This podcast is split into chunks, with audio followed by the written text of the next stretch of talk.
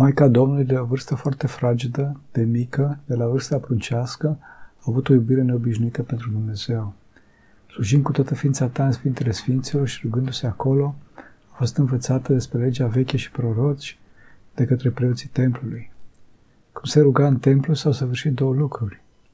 Datorită fierbițelii rugăciunii sale și unirii minții cu inima, pe care o avea întotdeauna Maica Domnului în urma acestei rugăciuni, a simțit de ofințimea cu tot neamul omenesc. În inima ei le-a cunoscut și pe Dumnezeu, dar și de ofințimea ei cu tot neamul omenesc. Atunci a început mijlocirea sa încă din Sfinte, Sfinta, Sfânta Sfintelor pentru toată lumea, pentru că avea o stare dumnezească, voia lui, voia lui Dumnezeu cea sfântă și desăvârșită s-a sălășluit înăuntru ei ca singura lege a existenței sale. Însă care e voia lui Dumnezeu? Una este voia lui Dumnezeu și în cer și pe pământ. Fie voia ta precum în cer așa și pe pământ. În ce costă această voie lui Dumnezeu? În ceea ce a spus Domnului când a intrat în lume, Iată-mă, vin să fac voia ta, Dumnezeule, adică mântuirea lumii, ca tot să se mântuiască. Aceasta este voia lui Dumnezeu.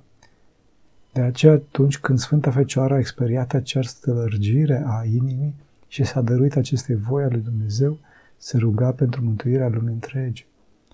În această stare de rugăciune fierbinte, l-a citit din, din prorocul Isaia și a ajuns la locul care spune Iată, Fecioara va lua în pântece și va naște fiu pe Manuel și toate celelalte pe care le citim la nașterea Domnului. Mintea ei nu se putea dezlipi de acolo. Duhul ei s-a lipit acest stih și s-a rugat altfel. A început să se roage așa, Dumnezeu părinților mei, învrăincește-mă să fiu slujitoarea acestei femei care îl va aduce pe lume pe Emanuel. Și în această stare ardentă de rugăciune smerită se arată Arhanghelul și spune, nu slujitoare, ci, ci însăși Maica lui Emanuel. Bucură-te ce plină de har Domnul este cu tine. Și acest cuvânt este plin de sens. Harismele lui Dumnezeu nu se dau fără discernământ. A căzut un crin din cer, după cum spunea Puseni, să-ți tras la sorți. Nu este așa. În funcție de starea în care se află omul, dacă starea, este, dacă starea sa este plăcută Duhului lui Dumnezeu, care este în conformitate cu smeria Domnului, atunci vor veni și harismele. Iar Maica Domnului a avea cea mai potrivită stare Duhului lui Dumnezeu, a primit heretisirea Arhanghelului și făgăduința că va naște pe Emanuel, pe Mântuitorul lumii. Și ferește că Sfânta Fecioară nu era naivă, căci un om nu are nevoie să se amestece în patimile și necurăției lumii, să știe ce se petrece în lume. Omul care este dăruit Duhului Dumnezeu în mod nepătimaș, mai presus și în afara acestei lumi de șarte, cunoaște totul. Duhul lui, ca un fulger, măsoară lumea dintr-o privire, așa cum spunea Părintele Sufronie.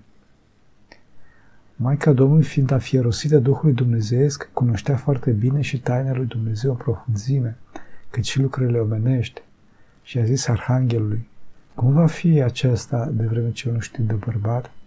Și răspunzând îngerul i-a adevărit, Duhul Sfânt se va pogorâ peste tine și puterea celui prea înalte va umbri. Și atunci Sfânta Fecioară a zis, Iată roaba Domnului, fie mie după cuvântul tău. Și în acea clipă a luat în pântece pe Fiul lui Dumnezeu, pe cuvântul lui Dumnezeu. În această taină există această rânduială.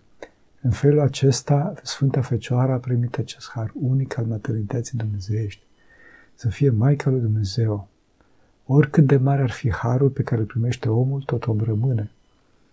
Maica Domnului a alergat la Sfânta Elisabeta și acolo a primit validarea a ceea ce s-a petrecut înăuntru ei. Lucru numai de a știut. Doar ce a văzut Elisabeta, numai ce Sfânta Fecioară a strigat-o pe nume Elisabeta, la auzul glasul Maicii Domnului, Sfântul Ioan Botezătorul a săltat în pântecele Elisabetei într-un mod prorocesc. Iar Sfânta Elisabeta pune pe cetea celor petrecute cu Maica Domnului și i-a spus, și de unde mi-e aceasta ca să vină la mine Maica Domnului meu?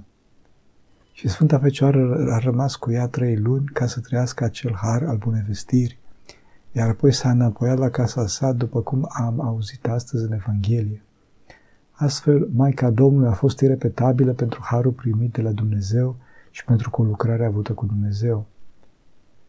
Însă știți, atunci când a primit acest har și a fost validat de Sfânta Elisabeta, atunci Sfânta Fecioară a vorbit o singură dată ca să-i mulțumească dătătorului de bine Dumnezeu. Maica Domnului nu a vorbit, nu avea motiv să o facă. De ce?